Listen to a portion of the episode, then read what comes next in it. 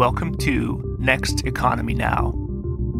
The goal of this podcast series is to highlight the leaders who are taking a regenerative, bioregional, equitable, democratic, racially just, and whole systems approach to creating the new economy. I'm Kevin Bayuk, a partner and worker owner at Lift Economy. My guest today is Tom Chi. Tom has worked in a wide range of roles from astrophysical researcher to Fortune 500 consultant to corporate executive developing new hardware and software products and services. He's also done something which I think is exceedingly rare, contributing in a significant way in creating and scaling projects with global reach. Yahoo Answers, you know, growing from 0 to 90 million users as an example. Not common that people get to touch that many people through their work in some way. Uh, he recently served as head of product experience at Google X or X, developing technology such as Google Glass and self-driving cars. And most recently has launched a new venture fund at One Ventures with a focus to catalyze a world where humanity is, a, is net positive to nature or is a net positive to nature. Tom is also on the board at Buckminster Fuller Institute. So I'm excited to speak with Tom because, among other things, Tom is rare or unique amongst people I have met and interacted with who have a fluency with and affinity for technology and innovation that's grounded within a vision of a world where all core human needs are met in ways that don't detract from the environment around us. He also has actionable insights to contribute to next economy entrepreneurs in how to rapidly prototype possible and meaningful solutions at least cost. And I enjoy Tom's company. I find him to be compassionate, patient, and he lives with an authenticity and integrity that I deeply admire. Tom, welcome to the podcast. Thanks so much, Kevin. What a nice intro. I was wondering if we could start with a little bit of your story. What is the path that brought you to the work that you're doing today? Yeah, so right now I'm the managing partner and founder of At One Ventures. And the thing that brought me to it is I was a technology executive. I worked at Microsoft, Yahoo, Google. I worked on things like Outlooks. I worked on email. I worked on things like search. So if you've used any of those things, I worked on those things too. That's all great. And it meant that in 2006, you know, I was kind of like living the technology executive lifestyle and I, I got a place in Hawaii. My wife was excited about living in Hawaii, which is actually where I am right now, though I'm not in that place that we first got. But because I had that place in Hawaii, we lived right next to this beautiful coral reef. And I truly loved that reef. Like a lot of times I would, I would go out there even before breakfast, you know, because I just wanted to go see and, and be around all the beauty of the reef. And in the year 2011, when I was working at Google X, I witnessed that reef go from every color of the rainbow and life in all pockets and directions to gray and brown and no life in about two months. And what had happened is we experienced a mass bleaching event. And it wasn't just our reef, it was almost 10% of global reefs, you know, all in the same year. Well, first off, like when you really get to know a reef, like you know that it's kind of like a, a community. There's like particular fish that live in particular places. So like you know, I would go visit them when I would swim the reef and seeing that place empty out, it was like watching your community or your neighborhood, like everybody in it dying or, you know, and the whole thing like falling apart. There was something about that. Well, I mean, I think it's kind of obvious some of the things about that where I was like, something needs to be done. And that's when I started, you know, asking around and finding out from coral scientists, you know, what situation we were in. And it wasn't just our reefs, it was a large chunk of reefs in the planet, but luckily there wasn't mass bleaching events every single year. But even back then, you know, the coral scientist I, t- I talked to, the consensus was we had, you know, something like 35, maybe 50 years before we extincted all shallow water reefs on the planet. And I like, oh my God, that's probably gone in my lifetime. And for a while, I was kind of looking around for, man, who's going to be able to do something about this? And I kept talking to more and more researchers and more and more folks that were doing restoration. And I realized we weren't anywhere close to the rate of restoration that was going to be able, be able to make the difference. And I also realized that, so I was born in the late 70s and the first mass bleaching event was recorded in the early 80s, which means that before I was born, nobody could have done anything about it because there wasn't a problem yet. And by the time that I die, it'll be gone. And nobody after I'm dead will be able to do anything about it because it'll be gone, which means the only people that could do anything about this are alive right now I got to the point, you know, where I stopped asking the question of like, who's going to be able to help here? And I was like, at least part of it's going to be me. You know, I'm alive right now. I'm capable right now and nobody can do it afterwards and nobody can do it before. So whoever's around right now is the team and let's try to do what we can. Well, thank you for responding to the call. That's a great motivator and good background that led you to this work.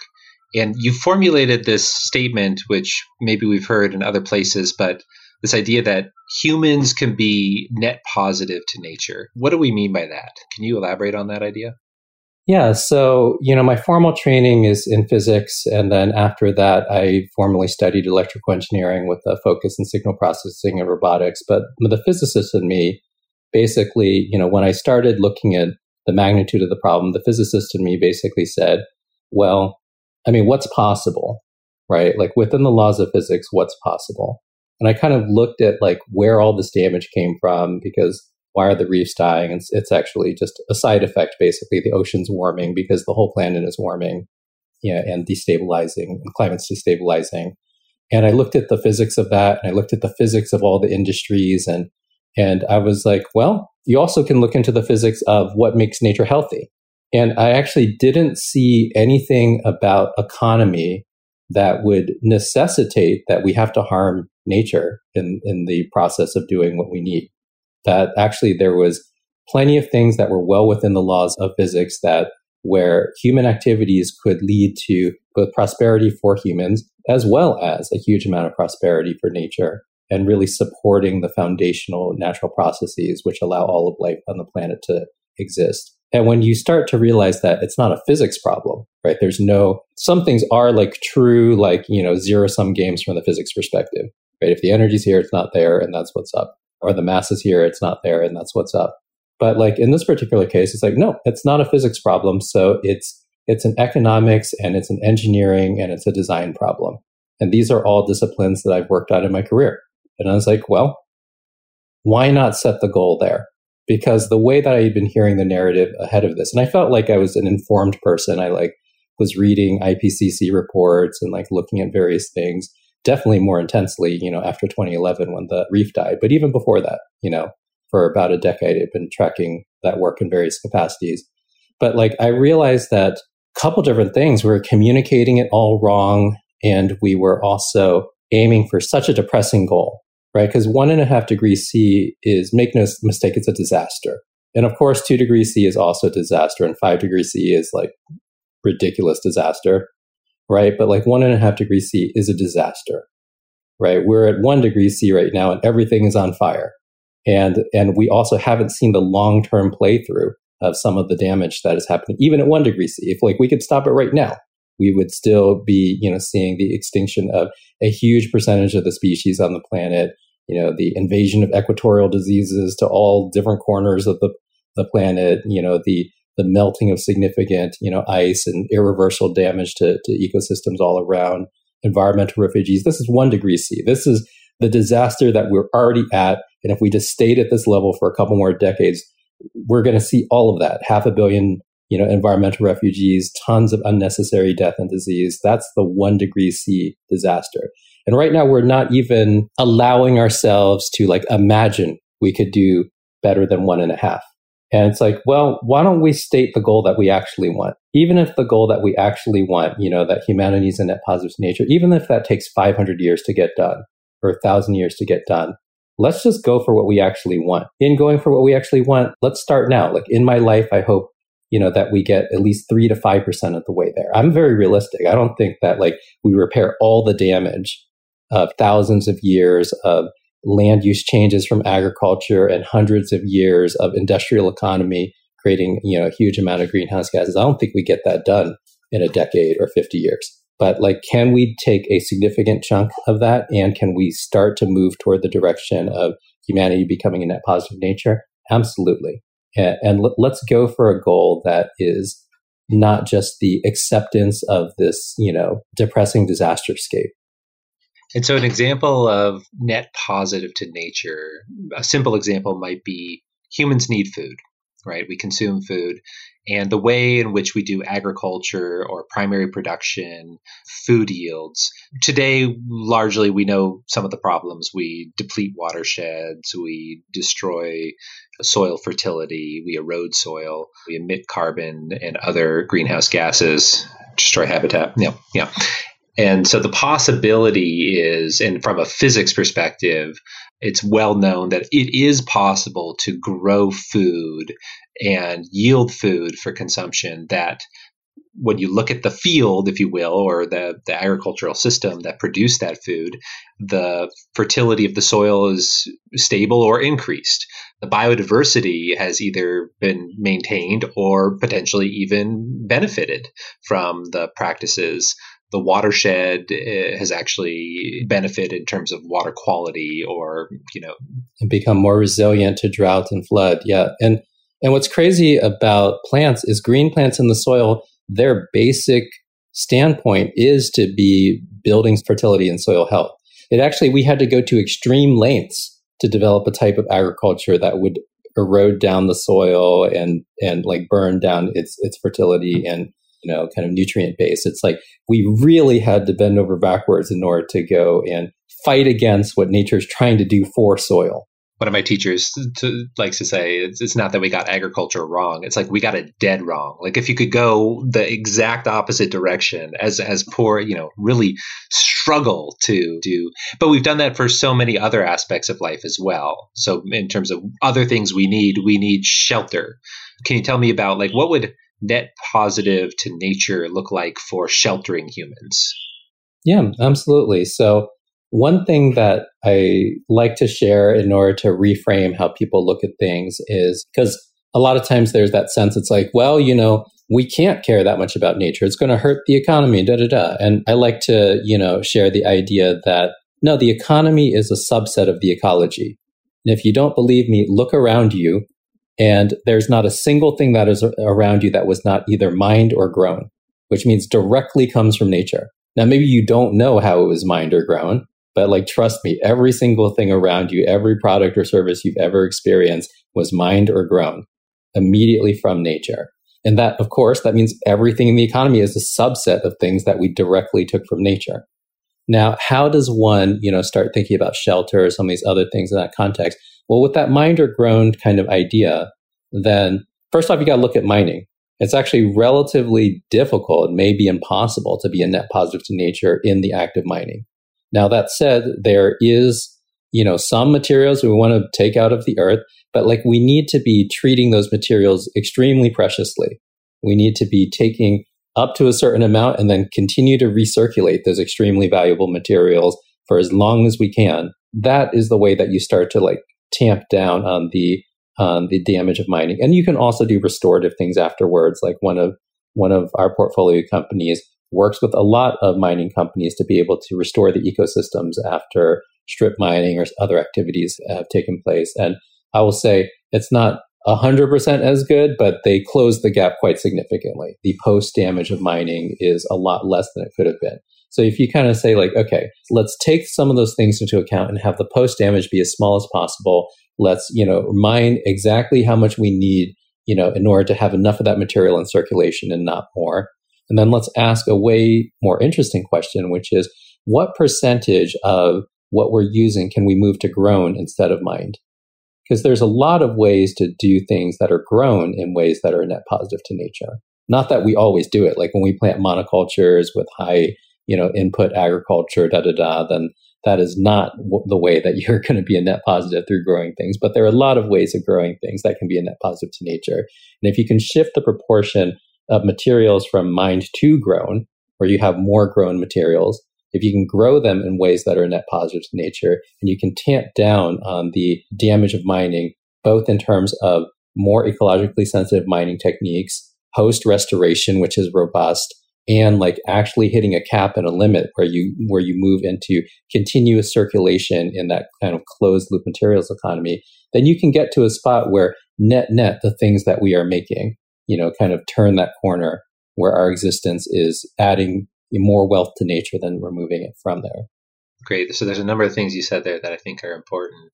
So shelter as food, shelter, but any human need from this physics approach, we can look at the source of materials that currently support meeting human needs. And one theme there is if we could shift to partnering with biology and biological systems, growing our needs, whether it's fiber or for clothing or textiles or whole cloth or uh, our shelters this kind of transition from extraction of minerals and ores and mining and that type of extraction, and then shifting towards biology is a major theme of becoming net positive, especially if we partner with biology in a way in the with the practices that are net positive. I also heard you mention in there repair, um, this idea that uh, there's a tremendous amount of repair work to do, obviously socially, but also environmentally. And so, with these, uh, where extraction has occurred, there are some of the technologies that you're investing in and researching and developing are ones that can do some of the repair. It's definitely on the menu for humanity as on our journey to become net positive. I think the one of the things that comes up as a barrier to some people cognitively is wondering is there enough for everybody? We've talked about this before, but I'm, I'm curious if you could just respond to that general posit which exists out there. Obviously, we don't there's no way for somebody to say definitively yes, I guess, but how do you think about that question? Is there enough for everybody? Yeah, I mean, I actually have a, a little passage in one of my talks where I I kind of talk about the biomass of ants on the planet, and that sounds totally random, but it turns out that the if you add up the biomass of all the ants on the planet, it's like 350 million tons. It's almost exactly equivalent to the biomass of all the humans on the planet there's a lot of ways that we are similar to ants. So, like, one thing is biomass equivalent. Another thing is they're social organisms. Another thing is they're omnivores. You know, all, all these ways that we are quite similar to ants. But one way that we're different is human beings eat about 3% of their body weight per day. So it's actually 2.8%, but doesn't matter that much. So about 3% of their body weight per day. Ants eat 30% of their body weight per day. So when you have equivalent biomass and one party is eating 30% of its biomass, you know, like each day, and uh, and then the other is eating 3%, that means ants consume 10 times more of the planet than us. And we're not sitting here in terms of like direct consumption, like that they need to in order to go power their bodies. And we're not sitting around thinking like, oh my gosh, ant overpopulation is going to ruin the planet, even though they're literally eating 10 times more food than us. And it's because it's not about the amount, it's about the style. Right. And look, actually, you know, you can even go further. There's a number of, of organisms on the planet that have way larger biomass than us. And we are not worried about the, you know, those species or or those classes of organisms either. Because the style in which they do it is they generate more ecosystem services than ecosystem take in the process of, of living their lives. That was another one of the inspirations for becoming a net positive to nature because really every other organism does it, whether they have a larger biomass than us or a smaller biomass than us or like ants or equivalent to us. Then we've seen many examples, almost everything out there is actually doing a better job of this than us. And we just need to get clear on what the goal is. If your style of existence is one where you're creating more ecosystem services than more ecosystem take, then yeah, you can eat 10 times more of the planet if you wanted, just like ants do. So now that said, I don't think we're going to have 10 times the human population, and that's great. Whether we settle at 10 billion, you know, eh, or get up to 11 billion or it goes to 10 and it settles down a little bit, which are what the current models, you know, say is kind of in range. Or whether even one day we're at 20 billion or 5 billion, like whatever ends up being, we already have many examples of organisms on this planet with significantly more biomass, significantly more ecosystem take that have found a way to coexist and not just coexist, exist in a way where nature is healthier because they, they exist. Ants recycle nutrients, they aerate the soil. Like you can, you just get countless ecosystem services that, that we can list, which dramatically outstrip anything that's happening from their ecosystem take. And we've just chosen stylistically not to be like that. It's a choice that we made as a society. It's not a physics limit. It's not something intrinsic to biology. Because sometimes people, you know, chalk it up to that it's human nature. It's just in the nature of things to, for us to be greedy and, t- and it's like, no, well, we're in the nature of all these things and they're not doing that. Right. There's, you know, unless you think that human nature is intrinsically worse than ant nature, I don't think anybody's arguing that when they say that. They may have depressing moments where they're like, oh, well, humans are always going to have this type of fight or whatever. It's like, No, but like, I don't think there's a single person who just argue that human nature is worse than ant nature or any of these other organisms that have somehow figured out how to be a net positive to nature. I think that's spot on. And, uh, you know, we could even just look towards intact indigenous populations, which I forget the exact statistics, but something like 80% of the world's biodiversity is on lands that are currently stewarded by indigenous cultures. Humanity taking care of and promoting the well-being of the, the biosphere while meeting their needs to live and thrive. So stylistically, we've drifted, but there's the great return that we're we're part of. And in this great return towards becoming net positive, what are some of the mega trends? I've I've always been enamored with, with your insights on what trends you're tracking. And so I'm curious, what are some of the big big things that you're tracking right now that influence your thinking, maybe even the thesis of uh, the At One Ventures Fund. But what are some of the big trends that we should all be watching? Well, before we get to just like the actual economic megatrends, just to quickly build on what we were just speaking about, I think there's the possibility that we become the keystone species that supports keystone species. Right? That would make it so that we basically create a wide allyship in allyship with beavers and buffaloes and, and wildebeest and every sort of organism that we know that creates a very large net positive footprint by existing. And if we became aware enough as a keystone species that we were the keystone species that would take care of all the keystone species and just make sure that, you know, we're not decimating them, make sure that, you know, they, they have like the, the space to live, then it creates like a, a kind of you know, more than human kin allyship, where like it's not just us trying to go save the planet. No, no, it's all of us together. You know, the, the buffaloes out there can be restoring, you know, the soil and the grasslands. And the beavers can be like healing hydrology. I'm doing a bunch of North American stuff, but you get it. On every continent, you know, there's the appropriate thing. You know, the wolves can do what they do in order to have the trophic cascades. And, and, and it's like, yes, like I think we are certainly smart enough to recognize what the keystone species are, and we can choose to be the keystone species whose goal is to support the keystone species. And I think that's a way better thought process than human beings are the steward of the planet or human beings, you know, right? Like, like that feels too low dimensional to me. Cause like the beaver may be as important or more important than us. The wolf may be as important or more important to us in particular landscapes. And let's become a coalition embrace that hu- humility. No, I think that's a really important observation. Maybe, maybe, we're smart enough, but are we wise enough to embrace the humility of our role in partnership with the rest of the biosphere and those other key allies? I think that's a very important observation. So I appreciate you naming that. And I'm naming a bunch of, you know, animal keystone species, but it's also true in plants. But I think like we get it. Like we certainly have the systems of study that will allow us to understand when the presence of a particular species really enriched the ecosystem in a deep and profound way. And it's like, let's become the, the species that is interested in that and really cares for that work. Anyhow, go into some, some mega trends.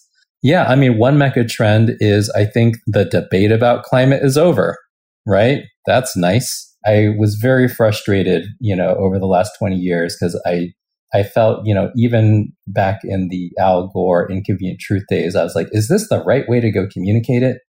And then the entire like fight centered around deniers versus climate realists or people that were just paying attention. I'm not sure what to even call the folks that were not deniers. I remember during a panel, like I, I kind of shared the thought, like trying to go solve climate change by arguing with deniers is like trying to go build an airplane with people that don't believe in flight you're never going to get to a sophisticated enough conversation to get anywhere on solving the problem. Like, think about how sophisticated it is to build an airplane. There's a lot to it. And it's pretty sophisticated for us to like wake up, pay attention to the keystone species, pay attention to how we do all of material science, pay attention to how we do all of, of you know, industry, pay attention to how we do all of energy, on and on, right? Those are very sophisticated conversations. And the centering of deniers basically meant that we were having this extremely stupid conversation for 20 years. And I was like, no, we're never going to get there by, by having that conversation. It wasn't about building more awareness or like convincing points, you know, on a PowerPoint or whatever. or like trying to you know get this one congressperson who's already bribed by by the oil industry to do believe a particular thing. It's like this felt like just a profound waste of time for me. So one, you know, mega trend is I think we're done with that. Right? Like when there's, you know, fires in Oregon that are casting a pall in Chicago and New York and all the red states between Oregon and Chicago, and there's plenty of them.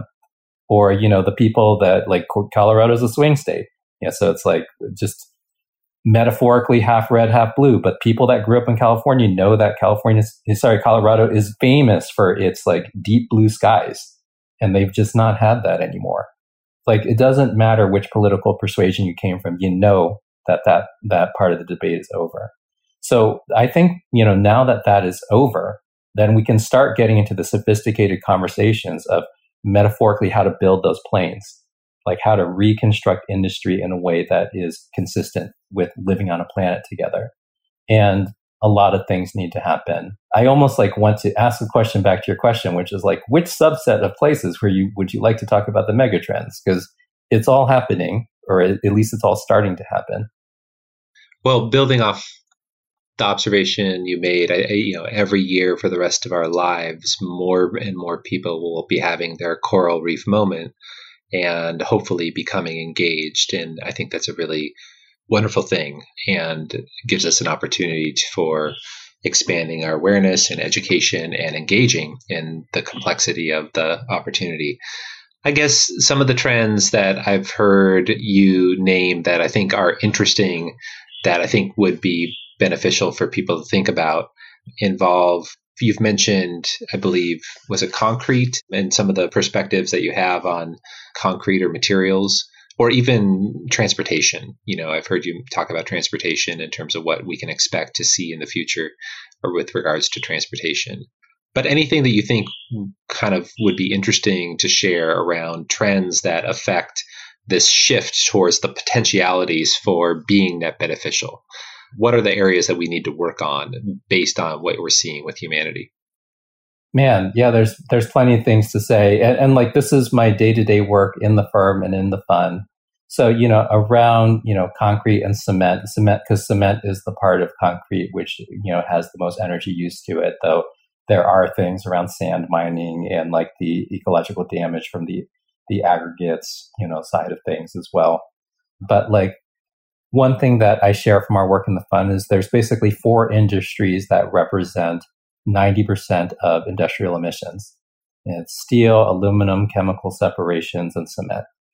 And it basically means like you got to go into those and like really focus on fixing those. Now, luckily, things like chemical separations, there is a lot of opportunity because a, a, lot of the chemical separation things is from like heating, distilling, you know, these sorts of processes, like heat based, you know, processing of chemistry. And there's a lot of things that we're able to do with special filters, you know, mole sieves, all these sorts of things, but that require dramatically less energy. And they definitely don't require the burning of coal or natural gas in order to go drive those processes. And there's a lot of exciting technical innovation that we might be able to do on that front, which brings the, the amount of energy and chemical separations down quite significantly. On the cement side, you know, we are looking at, well, we both have investments in, and we're looking at advancing on a number of fronts. So, like, um, you know, construction processes which change the use of cement, like the movement to to things like geopolymer cement, which has like an 85 to 90 percent reduction in the carbon emissions required to go produce the cement. And look, you know, an 85 percent or 90 percent reduction, that's not a net positive yet. But like going from okay, the problem's this big to the problem's this big, that's a pretty good move. So, like, you know, when we do this work in the firm, we're looking at both things. We're looking at things where it's like, okay, the damage is like this. Can we bring it down to a fraction of that damage? You know, and we're also looking from, oh, the damage is over here. Can we flip it to the other side and have it be a, a net positive, you know, kind of thing? It's all moving in the same direction. Sometimes it's flipping the valence. Sometimes it is dramatically reducing the damage. Around steel and aluminum, it's a little bit tougher. These are high process heat type, you know, sorts of things. There are I would say early work that is happening, and there is some okay grant funding and some okay venture backing in those areas, but there's still a lot more to do, whether it's in the electrochemistry space or, but it, it starts to get quite sophisticated as we talk about like the particular things that you might pursue in each of those areas. But this is kind of the way that we work in the firm. Like we will go and look at something like industrial emissions, right? Because one thing that people are not really talking about that much as they talk about the move to the cleaner economy is we have like an over indexing on the PR side on electricity generation. Where it's like, oh, that's going to move to wind and solar, and that's fantastic. And we got to go figure out baseload and storage, you know, in order to go deal with the inter, you know, intermittency of wind and solar. And, and I think that's great. That's an important narrative. And I think that's super good that, you know, there is focus that is going in those areas. We also do things in that area. So I'm not against the work that's happening in that area. But like that kind of being like the headline, you know, people don't realize that only 25% of emissions comes from electricity generation. 26% of emissions comes from agriculture, food and ag. So like you need to be, really pushing on that. You know, 15, 16% comes from these industrial processes that do not use electricity. They're just burning coal, burning natural gas, you know, burning oil in order to go drive like these these industrial processes, whether it's steel, cement, you know, chemical separations, what have you. And like if you're missing chunks that are this big, you're you know, you're gonna miss the whole thing. Right. And this is also a little technical, but I think your audience, you know, is a little bit further down the chain on this. Like those percentages are stated on a GWP of 100. If you think about like these critical 20 years or 25 years, then methane factors a lot stronger, you know, than it does on a, on a greenhouse warming potential of 100.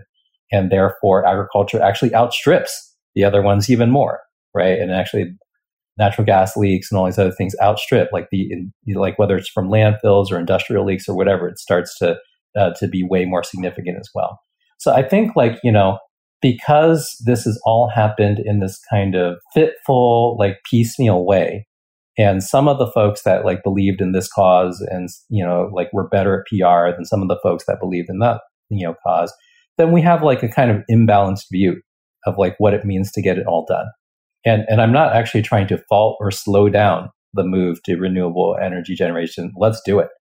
Or, you know, base load and storage to go support that. Let's do it. We got to do all of it. Absolutely. But like people are missing that on a GWP of 100, that agriculture is 26%. Or on a GWP of 25 years, then like, yeah, it's probably more in like the 35% range. So it's like we got to recalibrate a little bit, or the industrial process emissions. It's like we got to recalibrate a little bit. These things are quite significant. Things like air conditioning, HFCs, and fluorinated, uh, fluorinated gases basically have as much greenhouse gas impact as all the cars on the road. And once again, that's on a GWP of 100. If you extend the timeline out, they're even worse than that because the half life that they have in the atmosphere, 5,000 years, 50,000 years, depending on the F gas which means like we're making decisions right now with our air conditioners and refrigerators, which are going to last for hundreds of thousands of years on this planet. And I don't think that people recognize the depth of impact that we are having by making those decisions. And what we're having right now is massive heat waves in Northern Europe, massive heat waves, and even in places like India, where it's been traditionally hot, there's a big difference of 126 Fahrenheit versus you know 105 degrees in the summer. And like, even though their culture and their houses and all that sort of thing, totally able to have like a 100 degree summer, 105 degree summer, 126, 124, nobody can live.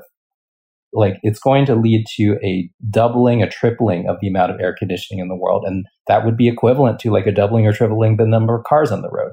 So, like, we're basically just not getting ahead of, or like, we're not getting a kind of even handed understanding of all the different factors that are in play. And part of what we do in our firm and what I try to do through, you know, the education and communication work that I do is to just make those things visible to folks so that we can the, the people that are, you know, well-intentioned money people can go and put their money to in the ways that are going to be the most impactful. And the people that are kind of the young and hungry designers, engineers, product people, the, the makers, the builders, the entrepreneurs, that they can go and put their energy into the places that are also going to have like the right level of impact. And you've already mentioned some of the portfolio of the firm, not necessarily by name, but Dendra Systems doing some of the automation and ecosystem restoration work. You've talked about the need for better air conditioning and a high efficiency, low emission type uh, air conditioning, like Gradient is one of your investees. And then in construction, Apis Cor kind of doing some 3D printing for building construction, just to name a few. And their construction method, you know, works a lot better with geopolymer cement because you can 3D print just all the way up because the geopolymer cement, you know, sets in in a very convenient amount of time. And like some of the, you know, kind of the classic Portland cement, it's like you might need to pause in your printing and let things set a bit, and then pause in your printing and let things set a bit. It basically would make the construction of buildings way cheaper and you know 90% less carbon intensive and create a demand for those materials those geopolymer cements know. and there's a number of food and ag related investments in the portfolio right now i'm wondering if for, for the listeners if you could share kind of the positioning of the fund, uh, what stage, and just some of the generic stuff so people can picture it in their mind. So the overall firm is called At One Ventures. The purpose of the firm is to help humanity become a net positive to nature. Our fund one is $150 million, and we've been deploying for a little bit over a year and a half. You know, we'll be raising fund two. Well, I'll, I'll begin the fundraising process for fund two in about a year. And fund two, we actually anticipate is going to be significantly bigger, more like, you know, $300 million. But basically exactly the same thesis because in fund one, we're placing, you know, bets in 30 companies and we aim to own about 10% of those companies. And in fund two, it basically be the same thesis, but we'll own between 15 to 20% of the companies. And we're just going to do more of the same work because whatever we're doing right now seems to be working. Like both the companies are hitting their technical milestones, their business milestones, and they are improving in values. They have great values and they're improving in value in a way that our investors are extremely excited about. So, you know, it's like, well, if that's working well, let's do more of that, right? just do it at twice the scale. Double the scale when it's working. One of the things I'm curious, one trend that I think I've heard you talk about before, or maybe we've just discussed in general, is this trend towards decentralization as kind of perforce as the need for resilience becomes more apparent.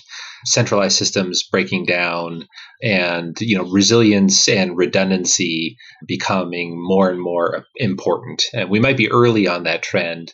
And we oftentimes think about resilience in terms of our environment and our communities but there's also personal resilience and this might be a big pivot in our conversation, but I'm curious what your thoughts are on as people are digesting the latest IPCC analysis. Uh, what do you see as being ways in which we can maintain our personal resilience through what is present now and, and what's to come? You know, I kind of go back to that initial story that made me leave my career as a technology executive, like the grief associated with losing a reef. And I think as people read the IPCC report and as people are going to experience a lot of the climate destabilization and the tragedies that come with it, there will be a lot of grief. I say this not because it's like, oh, you know, get ready to feel terrible. It's actually because it's a portal. Like grief is a portal. It's not something where it's like, oh, it's just a bad feeling. I can't be around that bad feeling. It sucks. And like, you know, like anything I can do to avoid grief. What grief will, will do is it'll erode a bunch of other things away. And what you'll be left with is a clear realization of what you actually care about.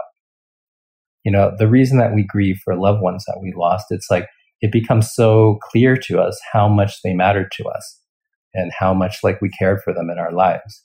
And the reason that we grieve for these environments that we lose is something similar there's something that is deeply motivating, deeply powerful if you don't allow the kind of depression, you know, element of it. And look, that's part of the process too. I'm not trying to saying like, oh, you'll just magically have grief and no depression. It's like, it's going to be in there. But it's like, if you don't allow that element of it to overwhelm, you know, your understanding of the experience, if you also leave a little bit of a room that this might be an erosion process where meaning is left. Like what is left after the erosion is a clear contour of what is meaningful and what you truly care about and what your life is for. And I think like that, you know, because we're going to experience so much pain in the coming decades around this. And some of it will just become noise to us. It's like, what? There's fires in Turkey now? Oh, shoot. Right? And of course, if you're in Turkey, you're like, ah, right? This this is like you're just experiencing the, the grief directly. But it's like when it's like news, news headline, news headline, news headline. So you need to go fight against that sense of becoming completely desensitized. And you need to fight against like, you know, being swallowed up by the depression of it. But if you can, and this doesn't need to be a, just a personal fight either, like you can do it in community. And I think most people do. Like you find the community that is able to be with you and get on the other side of it. But like if you do those things, then grief becomes a portal. Like you will you will end up on the other side of it really clear on like what you deeply care about and what the things that you must do given what you deeply care about. That will be so much, you know, goodness for our civilization. Like a lot of what has allowed us to consume so much is like you don't really care about anything. So why don't you buy more things? That's kind of a good stand in for caring or having a happy experience. And I think when we're left with the contours of meaning that are left after the movement of grief, then that sort of message won't appeal to us anymore. And we're going to be a different kind of civilization. Yeah and may that become a trend for this falling in love with material and discerning what we actually care about, transforming our consumption patterns and habits. If we have that sense of clarity with a goal to become net positive, even if it's a multi generational achievement or, or orientation, there's so much work to be done. Maybe as a last question, Tom, what are some of the things that you're seeing right now that are really inspiring to you? What's bringing you alive? I'm, I'm sure your work and everything that the firm is doing is part of that. But is there anything in particular that you'd like to share with the listeners about what you're excited about, what you're really tracking, what's just, even if it's just temporal right now? But I'm curious if there's anything grabbing your attention. I remember like a month ago, I was looking through our portfolio and I was just like struck at the ambition of it. That like really warmed my heart because I was like, we stayed true to what we were going after. We actually saw deals that kind of came over the fence where it's like, yeah, we could probably make a lot of money on that.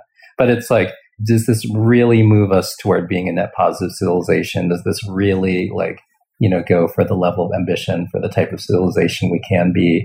And we passed on them. I feel so much clearer for that, right? That's obviously kind of just like near in my life because that's what my day to day is. If people want to go see that, they can go to at1ventures.com slash portfolio. But like one media source that I really like, there's a podcast called For the Wild by Ayana Young and just really profound work, you know, worth spending a lot of time with and goes into a lot of depth with a lot of people that are on the frontiers. So I oftentimes will use that to go find new books to read, you know, be inspired about different concepts, play around with them in terms of like, how would that fit into? Because we didn't talk that much about like my practical operational skills, but like one thing I'm practically good at is like inventing, you know, technologies, deploying capital effectively, getting things to scale effectively, da da da. That's cool. But it's like you also want to go connect with the folks that are on the frontier of like, well, what do you want to use those skills for? Because you can use them to do any kind of thing, including things that are very damaging to the future of the planet. And to be able to go and, you know, have a wellspring of inspiration that like challenges you, expands you, you know, whether you're listening to it or you're reading a book or, you know, and there's other media sources too, but that one I feel is very rich. Thank you for that. Yeah, listening to what's happening on the frontiers and leveraging your skills, experience, and gifts to bring those ideas and possibilities to manifest in ways that can be net beneficial in terms of the impact to humanity in the world really appreciate you, Tom, for everything that you do and your attention to what matters. And there's a thousand things that we didn't talk about, even big themes that I maybe even said we would talk about in this interview. But I think that means that if you have time, another time we'll have to do another episode for Next Economy Now and see what our listeners think. I'm really grateful for your time and all the work that you're doing Again, the website, I'll put this all in the notes for the show, but at oneventures.com is the current site for the fund. Any other re- resources or things you want us to know about as parting thoughts? If you want to just watch some of my talks, you can go to tomchi.com. It's just my name.com. Yeah, and it's called At One Ventures because it's about being at one with ourselves and nature and the universe. Wonderful. Thanks, Tom. Next Economy Now is a production of Lift Economy. To listen to all of our episodes, go to lifteconomy.com slash podcast. That's L-I-F-T economy.com slash podcast. You can also sign up for our monthly newsletter at lifteconomy.com slash newsletter. Please also rate and review our podcast on iTunes, Spotify, Stitcher, or wherever you get your podcasts. Thanks for listening.